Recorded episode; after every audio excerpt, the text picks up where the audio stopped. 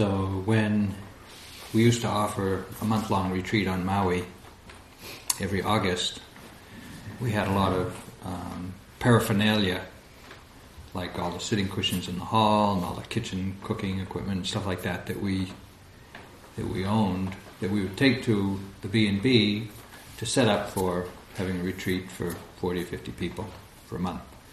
At the end of the month, we would have to pack it all up and take it back to a storage room that we had at the house.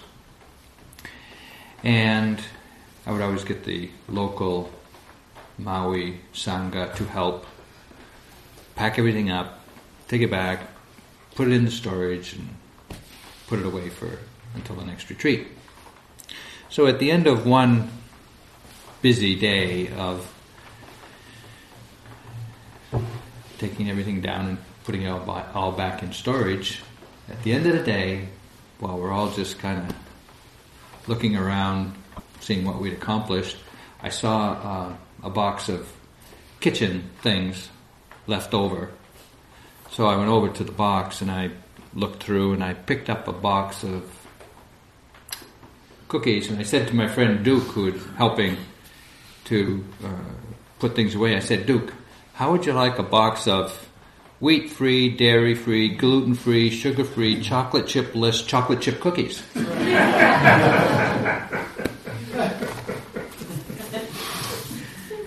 And he said, There are some things in life I can do without. so uh, I want to speak tonight about those things in life we can do without.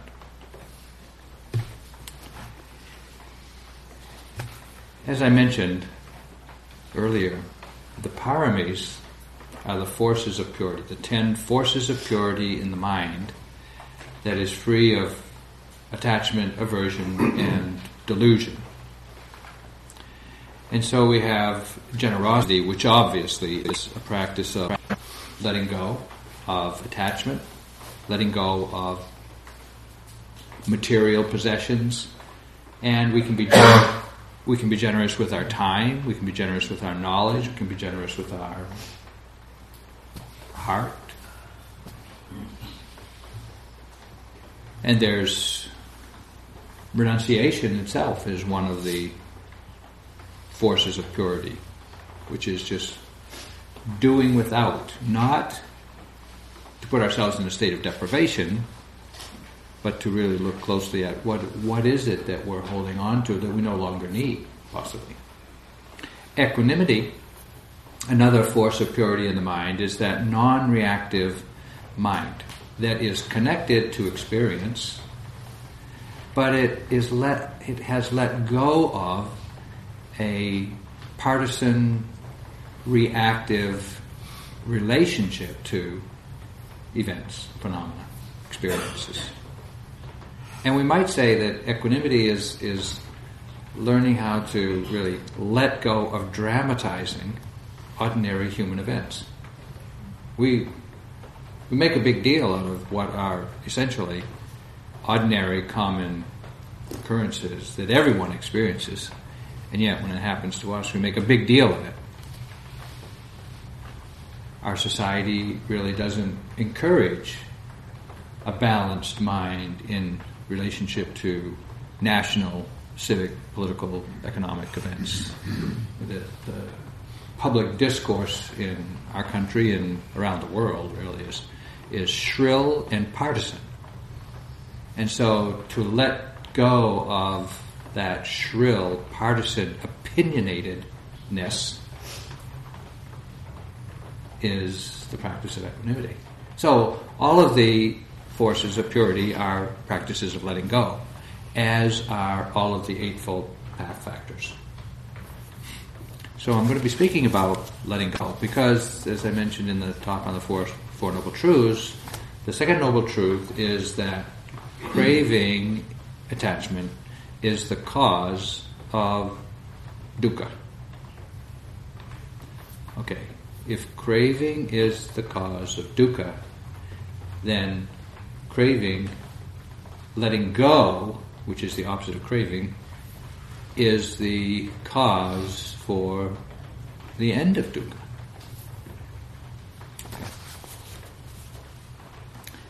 When we come to a retreat like this, we take this period of time to let go temporarily, to let go of our usual uh, distractions, habits,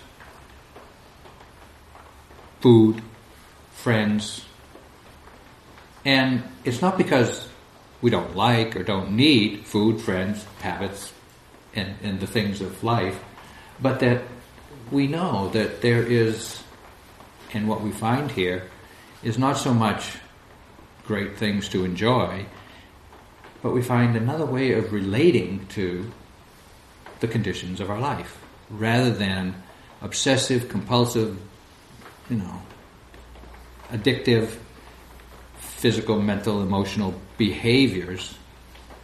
We find another way here, a little more peaceful, a little more relaxed, a little more letting go.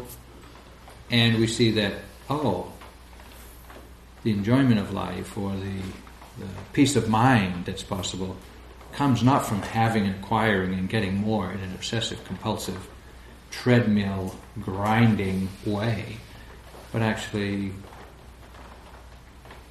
from letting go. You know, letting go is has this has this way of gaining something by letting go. It's like, you know, emptying out a closet. You know, you let go, you let go, you let go, let go, and what do you gain? More space. What we do in this practice of letting go of the thoughts that we come across, the emotional reactions, old memories, old plans, obsessions, addictive behavior, what we what we feel and the benefit is more space in our heart, more space in our mind, less urgency, less compulsivity.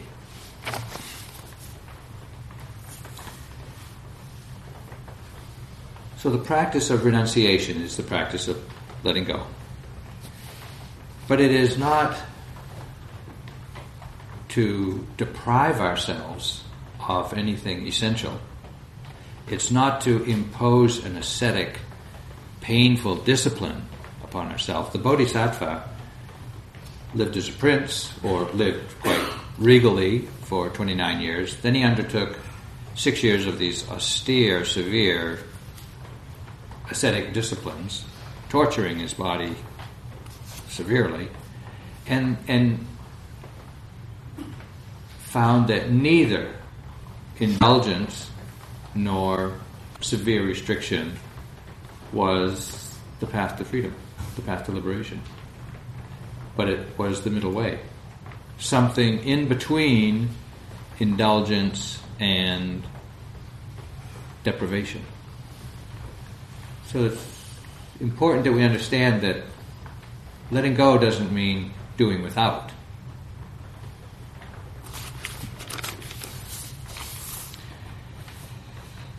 you know, even though the prince, when he left the palace and went out into the village, saw what are called the four heavenly messengers. One of them was um, a renunciate, a mendicant, someone who was living very simply in life, someone who was living with without all the baggage and accoutrements and entanglements of uh, what most people live with. And he saw that here was someone who was living a full life, a full inner life, but not consuming all that was available. And I think that each one of us has recognized within ourselves an aspiration for living more simply, um, living more grounded, stepping off the treadmill a little bit or slowing it down um, as a way of nourishing something that we feel quite deeply within ourselves. So I think there's something of a, an archetype of the renunciate in each one of us that calls for attention and can be developed, can be manifest. So renunciation is letting go, letting go of attachment.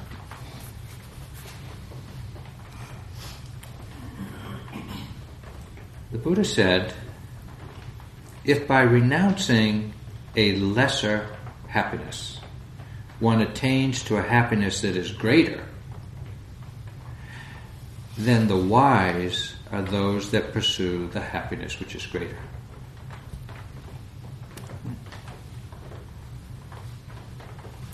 That's not always easy. There was a famous experiment done now, more than 20, 30 years ago, where these uh, psychological researchers tortured these poor little kids, put them in a room with a candy bar or something, and said, "I'm going to give you this candy bar. You can, it's yours. You can have it. I'm going to, I'm going to step out for a little while. But if you don't eat it before I get back, I'll give you another one." So, left the room, turned around, watched them through a, one, a one-way mirror, and some of the kids are just like, "Take that candy bar, rip open the wrapper, eat it. Got it, okay? And some would just say, no. They just wait because they wanted two. And a lot of them were just like, oh, yeah, yeah. Oh, they'd pick it up, they'd look at it, they'd, you know, just like playing with it, but, you know, wanting it, but not able to just let it go.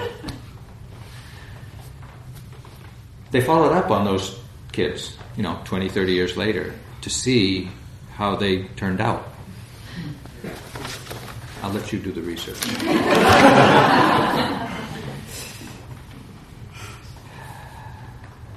so the Buddha, the, the Bodhisattva, living as a prince, then undertook these ascetic disciplines,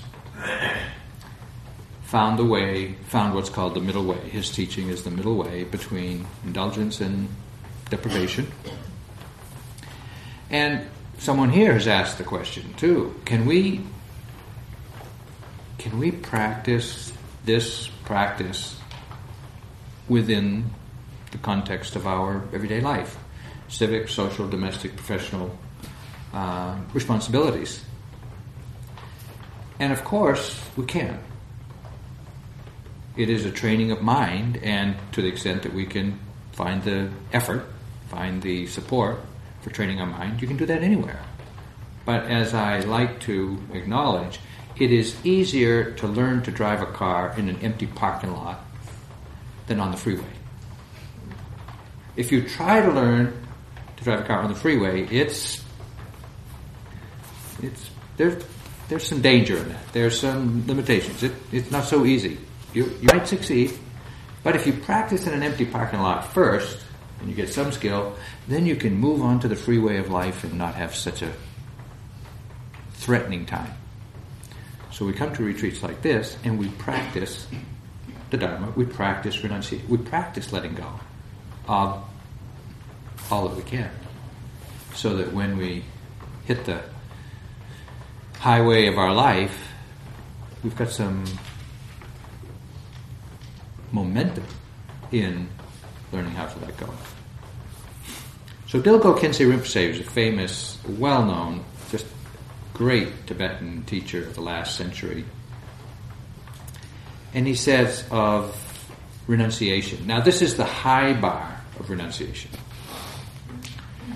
Renunciation implies the strong wish to free oneself not only from life's immediate sorrows, but from the seemingly unending cycle of conditioned existence.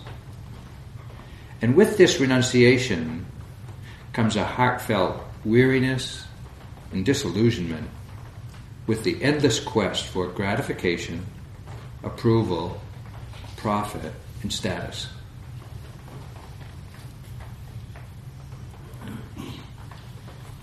We have all felt wearied by this societal push to achieve, accomplish, acquire, become, get, whether it's profit, status, recognition,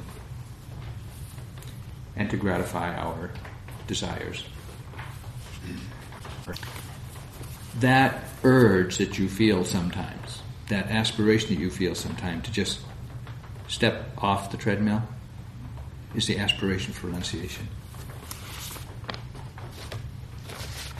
So, how do we do it?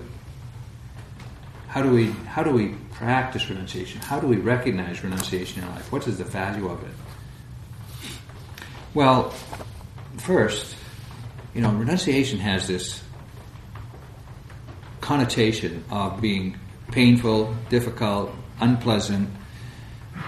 And it's just like, it's not something you kind of get excited about when you hear about it.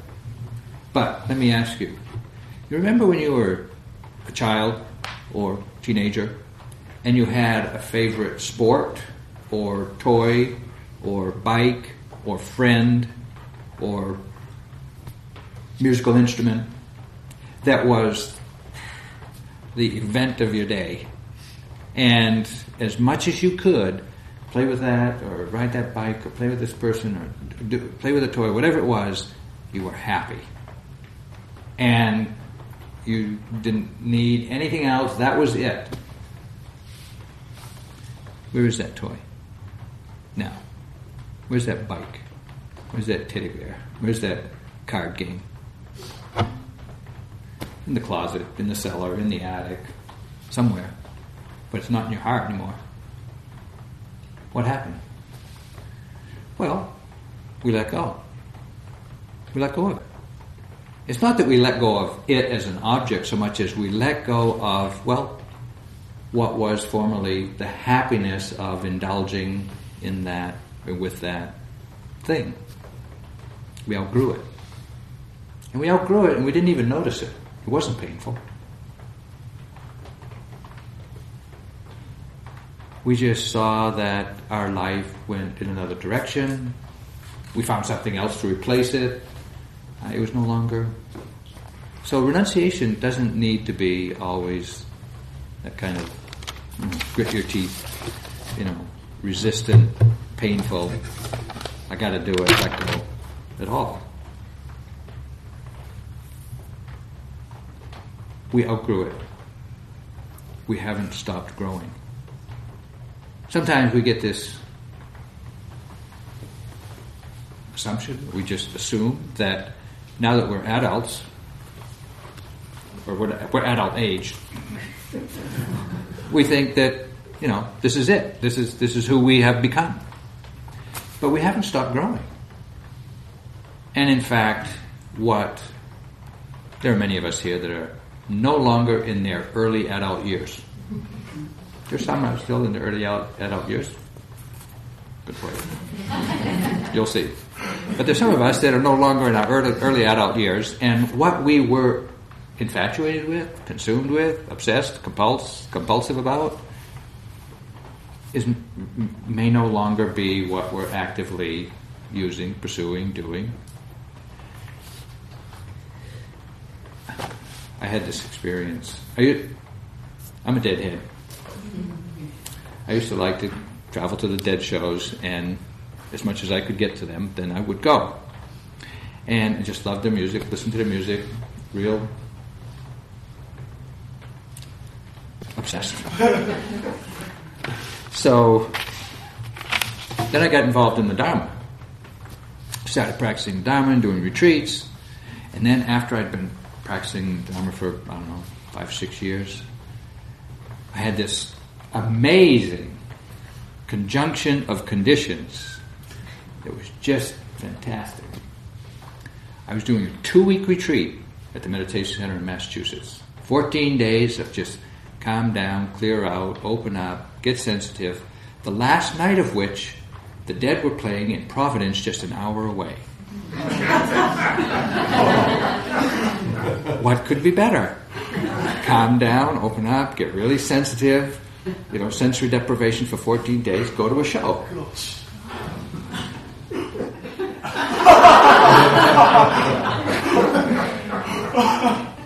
it was unbearable. It was just unbearable. It was so loud and so crowded and so impactful and so overstimulating. It was just unpleasant. It was just unpleasant. In some ways, I had outgrown my attachment to that kind of um, stimulation, that kind of experience. I didn't outgrow the dead music, appreciating the dead music altogether. I still like it. But we change without knowing it. And so we may still hold these ideas in our mind of, I like this, I do that, I, you know, this person's my friend, this behavior is something I like to do, blah, blah, blah, blah.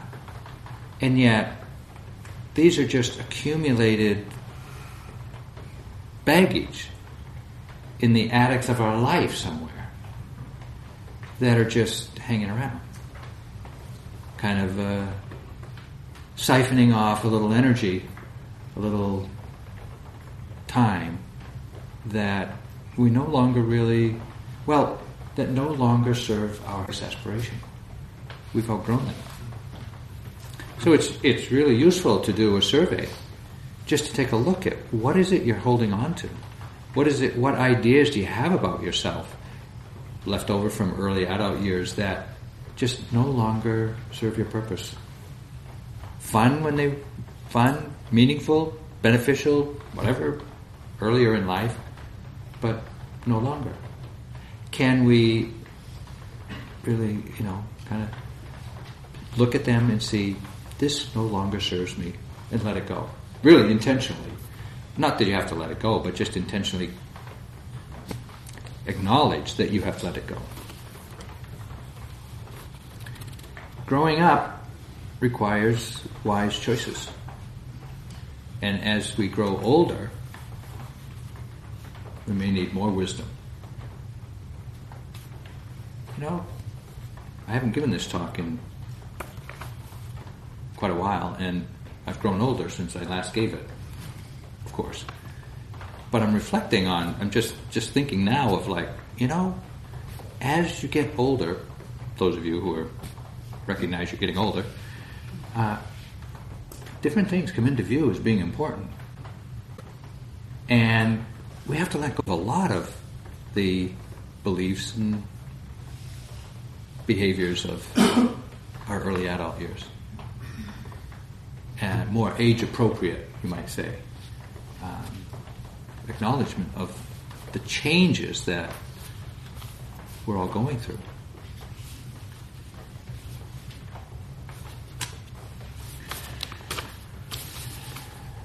Another way that we experience uh, renunciation, letting go, the benefits of renunciation, letting go, is when we modify our behavior because of what we see it doing. I remember when I was in my 20s, I guess, yeah, early, uh, late teens, early 20s, I used to smoke tobacco and other things, but tobacco. And you know how it is when you smoke; it's it becomes a habit. There's a couple of times a day when you really enjoy it, the first cigarette of the morning or after a meal, or whatever. You, it's really good. Other than that, it's just habit. And then the Surgeon General come out with a report that said, "Hey, by the way, you keep smoking like that. This is what your lungs are going to look like." And you go, oh I don't think I. That's kind of scary." And we get the news that you know smoking can be bad for you. Well, it took a while, but eventually the knowledge that there was a danger to smoking outweighed my attachment to the pleasure of smoking. And it was easy then to give up. There was some physical, you know, got to get through a few weeks, but the power of the understanding encouraged letting go. And so when we come to the Dharma, we hear, for example, the teachings on um, the precepts. You know, undertaking the training to refrain from acting in ways that harm others, harms oneself or harm others. And while that may not be our, we may not have a strong commitment to that when we hear it, well, once we start paying attention to keeping the precepts or not keeping the precepts, or playing the gray game, where it's kind of, you know, more or less uh, keeping the precepts, then you see what it does to your mind. You see that, oh, it's, there are some consequences for, and the consequences of not keeping the precepts is, you know, anxiety and fear and uh, pain, suffering, or the potential for suffering. So it's out of fear of the consequences of smoking, give it up. Fear of the consequences of not keeping the precepts supports keeping a commitment to them, letting go of those behaviors that, well, cause harm to yourself or others. The Buddha said of this kind of renunciation, he said, even though the pleasure is great, the regret is greater. It is easy to do that which is of no real benefit to oneself, but it is difficult to do that which is truly beneficial and good. We know that. It's hard to live with it. It's hard to live by that sometimes, but we know that. Renunciation is letting go of disbelief, letting go of the naivete, letting go of unwillingness to practice the Dharma in, in the ways that we know. So when we come on retreat, of course, we take these, these five precepts, and it's not, let's, let's face it, it's not that difficult to keep the five non-harming precepts, but we have the option to do another three, which are not non-harming precepts, they're precepts of renunciation, to refrain from the um, eating solid food afternoon. Well, yeah, it, it's some. It may be some discomfort. It may be you know just you know, letting go of a little pleasure, pleasurable blast later in the day, but not that difficult. But it's hard to do. Not because we get hungry, but because well, we can do it, so why not do it? Or to to you know the, the second one, the um, entertainment and adornments and whatnot. Well, we we we could say, okay, I'm going to put away the cell phone. I'm going to put away reading, writing. I'm going to put that all away. I'm not going to adorn myself. I'm only going to look in the mirror once. I could do that, but why? Why bother? I mean, uh, it's just an inconvenience. But it's it's not just because it's an inconvenience or because it's some woo woo wow wow thing to do. It's a training of the mind. Can the mind let go? Can the mind let go of habits? If not, we're, we're addicted. And we know that. or the, the third precept is to refrain really from indulging in excess comfort, for example. High and luxurious beds and chairs, sleeping, laying down other than in the evening when you sleep. Not that, not that difficult. And you know, it, it's it's comfortable. So why why bother? Well, why not? It's a training of the mind. We're talking about training the mind. We're not talking about just being comfortable. And many many of you have heard me say, comfort is not a goal worthy of your efforts. To walk this path of awakening, there's going to be some discomfort. But that shouldn't stop us from the ben- from gaining the benefits of walking the path. Now, this simplifying our life, taking the precepts, simplifying our life here on retreat, taking three additional precepts, is we don't get a lot of encouragement for it in our life, simplifying our life. We get a lot of encouragement for doing more, having more, becoming more, filling up our schedule, filling up our everything, as if the fuller the better. And, and we know that's not true. When I used to teach the um, three month retreat, which I taught at IMS for 17 or 18 years, it would end around December 12th or 15th, 15th or 16th, something like that. So I'd get home after three months away, you know, a week or ten days before Christmas. And there, piled up on my kitchen counter was three months worth of holiday catalogs.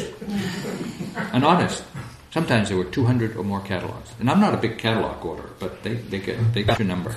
This was back when you, they did catalogs more than online. And here was 100 catalogs, you know, uh, 60 pages each, with a dozen things on each page that I had never needed up until then. and the impulse, the impulse in our hungry mind, the hungry ghost within us is, I got to look through every one of these catalogs just in case there's something I now need.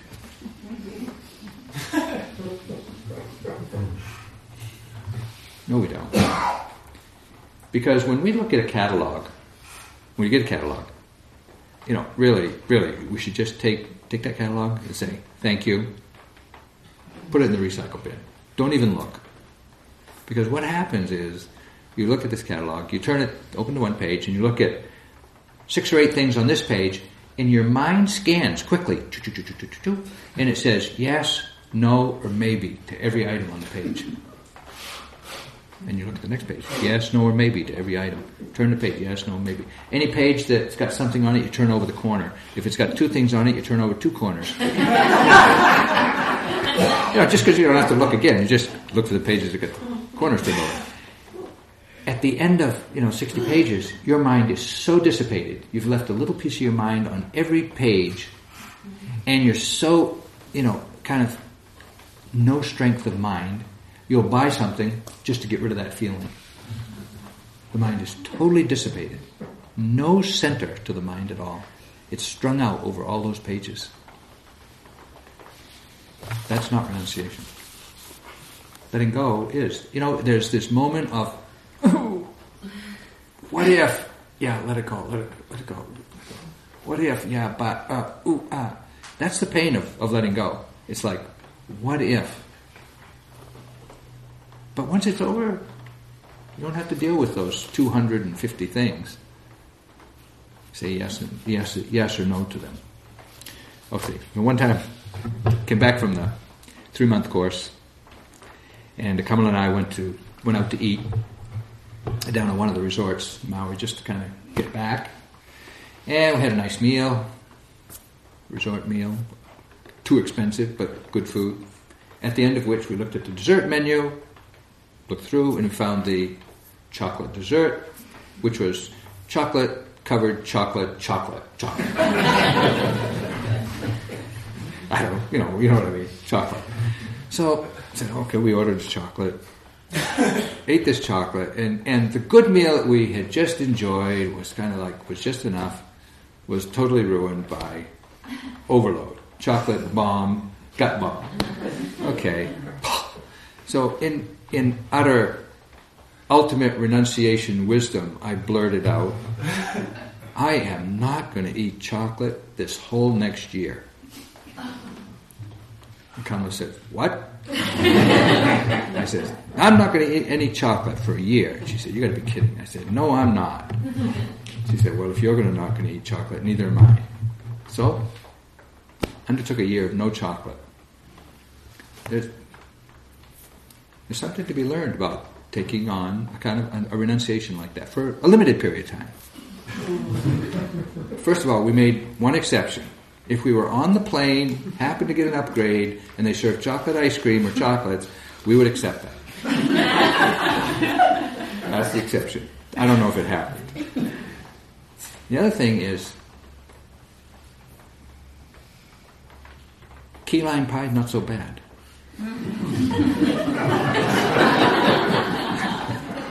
but really, the, the, the, the, Dharma learning is the power of an unshakable commitment is unbelievable. If you, if you can get to that place where you just say, that's it, done. Yeah, there was there was some tempting temptation in the first, you know, the first few possibilities, but after that, out of mind. Didn't give it a thought.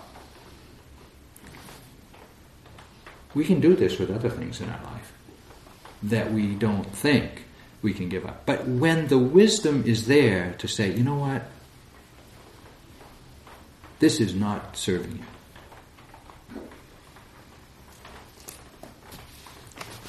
Something to consider is just making that kind of resolve, resolve, adhitthana, resolve, resolution, determination is another one of the, the paramis.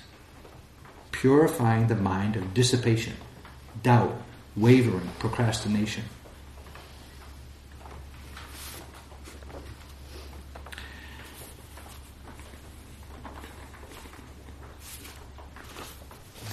So we can let grow up, we can let go because of you know, something like sila, we understand the danger of something, we can let go of uh, habits. In practice, as we develop mindfulness, somewhere I've got the answer here.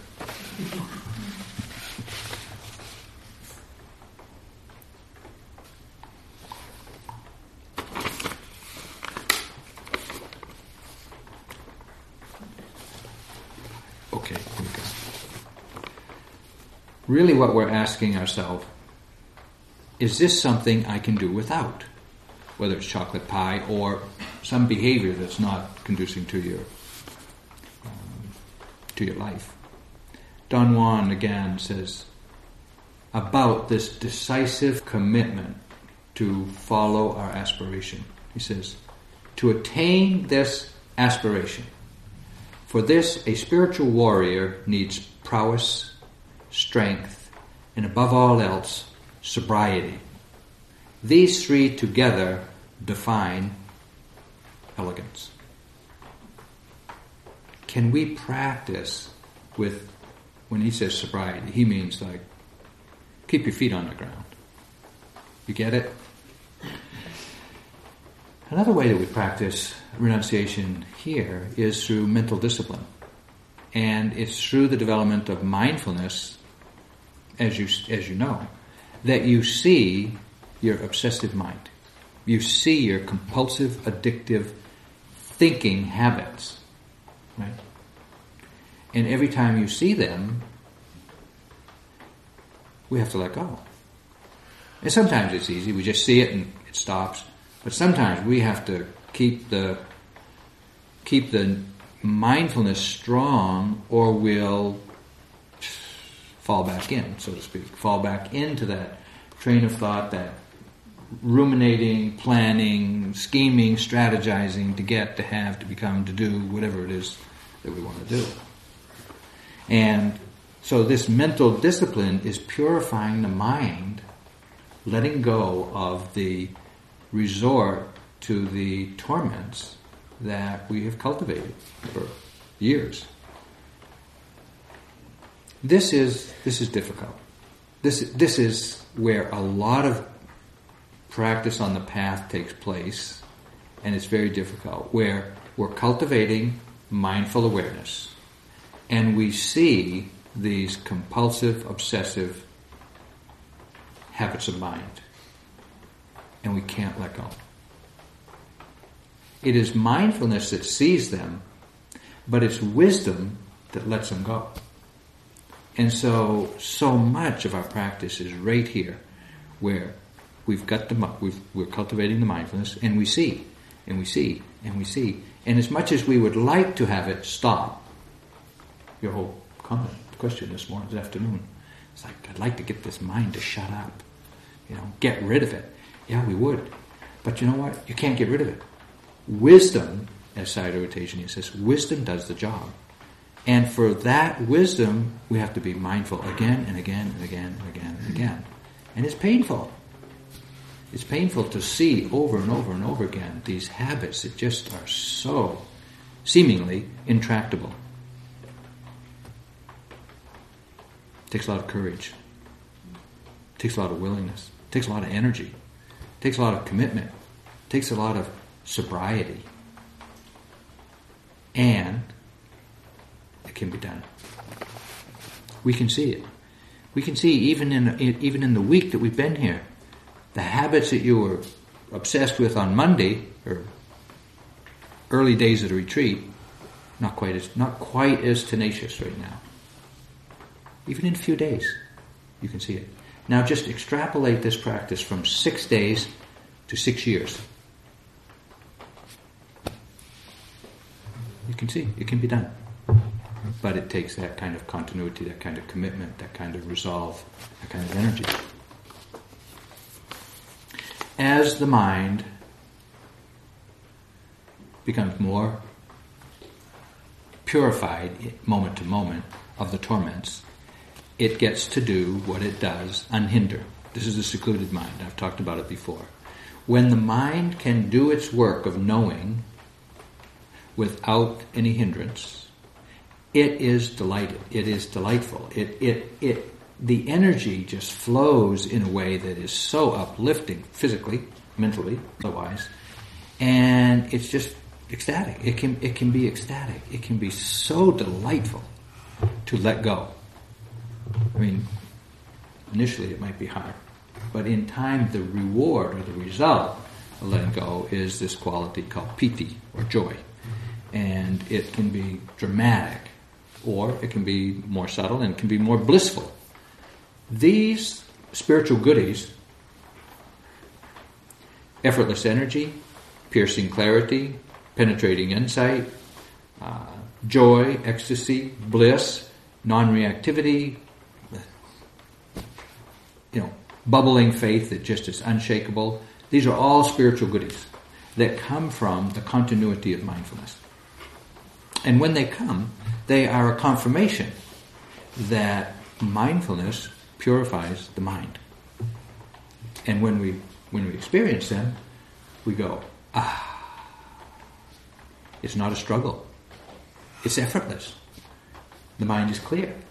The body is light. The mind is light.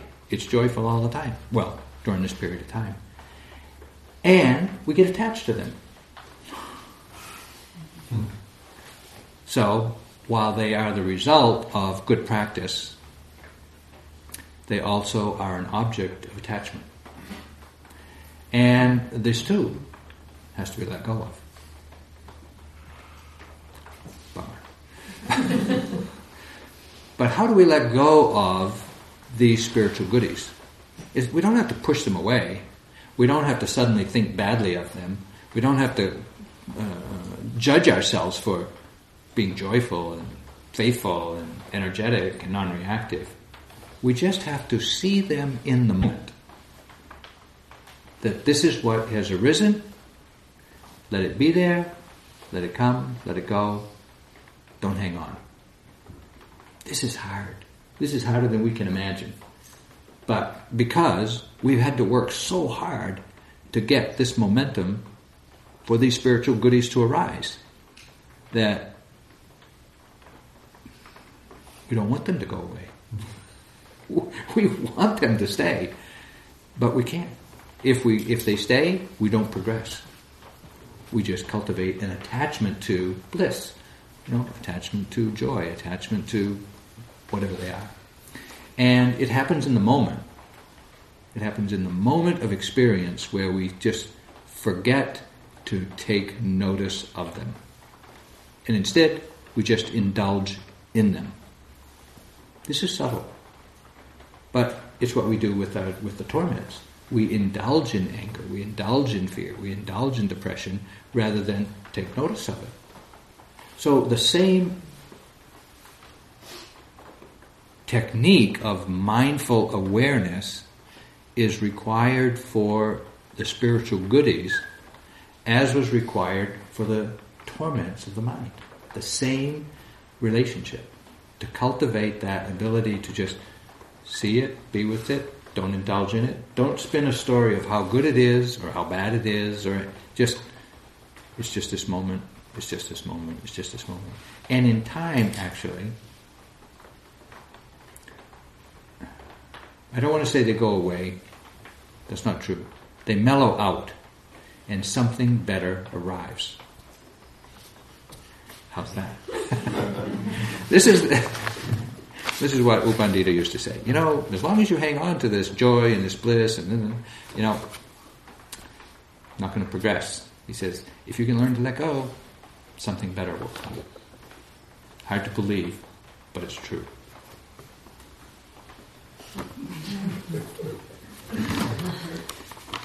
This letting go of uh, the spiritual goodies is not feeling gratified by them. Non gratification.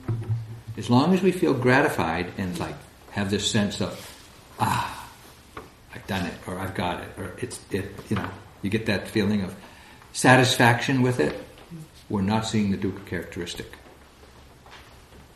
And that'll keep you stuck. And so learning how to let go of gratification, that's important. I know this is subtle, but it's, it's true.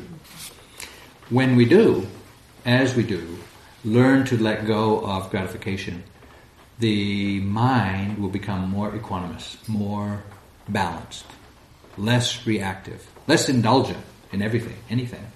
And it's here where the insight into the three characteristics become more predominant, pronounced, continuous. And so we see, and what we're letting go of when we see these characteristics, when we see impermanence, when we see the fleeting nature of phenomena, we let go of anything being solid. We let go of anything being substantial, if you will.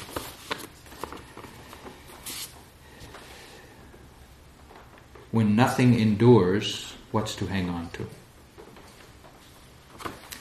Suzuki Roshi, the Zen master the Zen, at the San Francisco Zen Center a long time ago, he says, true renunciation, true renunciation is not giving up the things of this world, but in knowing that they go away.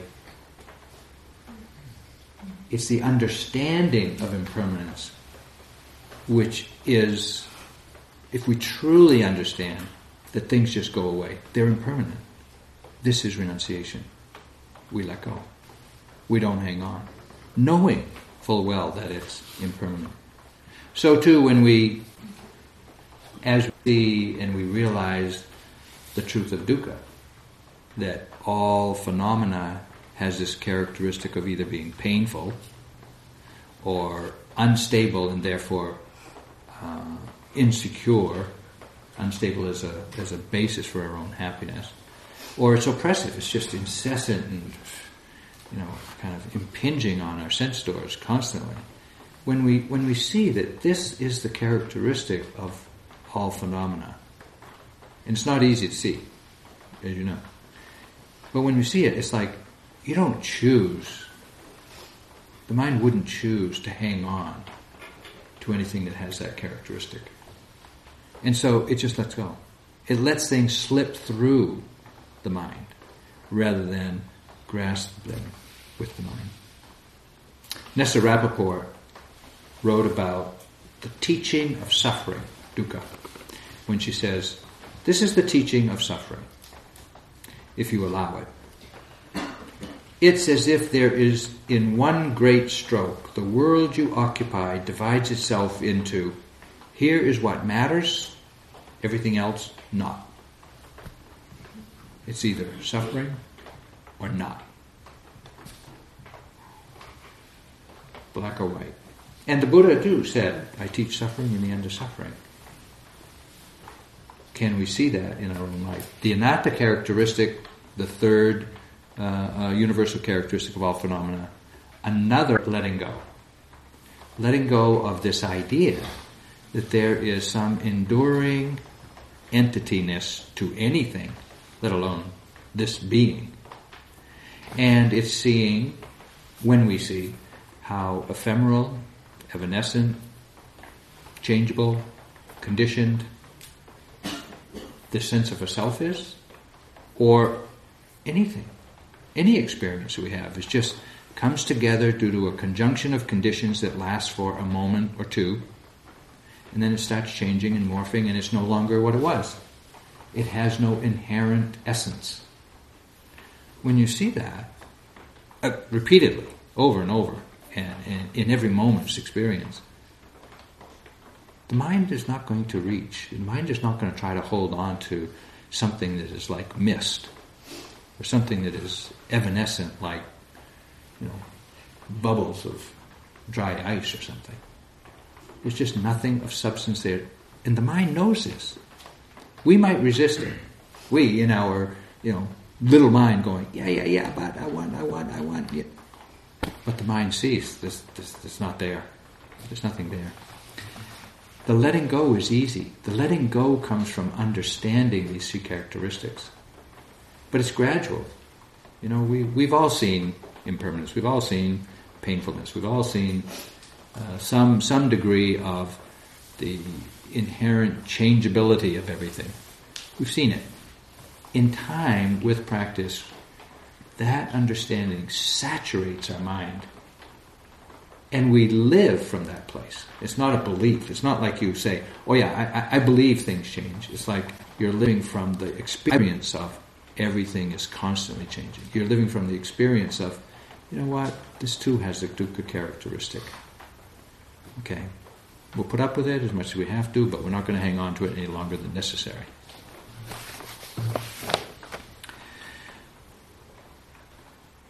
In the Diamond Sutra, we get this encouragement of how to how to relate to the phenomena of our life. See all of this world as if a star at dawn, a bubble in a stream, a flash of lightning in a summer cloud, a flickering lamp, a phantom, or a dream. All the experiences of this life. No more substantial than bubble in a stream, flash of lightning in a summer cloud, a flickering lamp, a phantom, a dream. This wisdom, this insight wisdom, lets go of a lot of holding on to wrong ideas about ourselves, about life, about the whole meaning of it all. But from this place of equanimity, and understanding. This is again, as I mentioned in the Four Noble Truths talk, this is where the mind can let go of everything. Letting go of the known. Anything that's known, let it go. And the mind can do that. And the mind can fall into this unconditioned, not made of anything, called Nibbana. This is I guess we'd have to say, the ultimate letting go. And it has consequences. It has consequences for our liberation, for our eventual uh, full awakening that is worth all the effort you've made this week and more.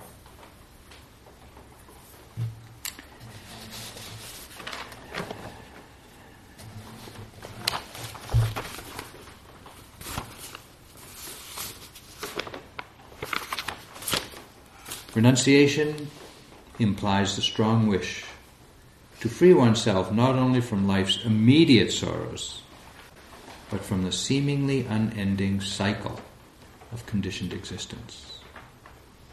And with this renunciation comes a heartfelt weariness and disillusionment with the endless quest for gratification, approval, profit, and status.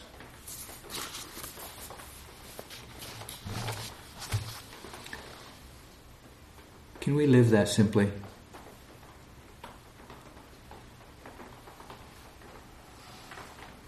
That's what this path of awakening asks of us. Can we live simply? We don't have to become inhuman. We don't have to cut off from our humanity. In fact, we come, become more fully human, more in touch with the way things are, the necessities of life, the essential the essentialness of life rather than the baggage that is just wearying and disillusioning and not contributing to real happiness. This is the practice of renunciation. This is what this practice is. It's the whole path of learning how to let go and learning how to grieve the loss of everything that has gone so that we can be more fully here more fully present with this next moment, which is, if you want a miracle in Buddhism, it's this next moment. It's a miracle that we can be here for this. to recognize it. So sit a moment and let the words quiet down. Thank you for listening. To learn how you can support the teachers and Dharma Seed, please visit dharmaseed.org slash donate.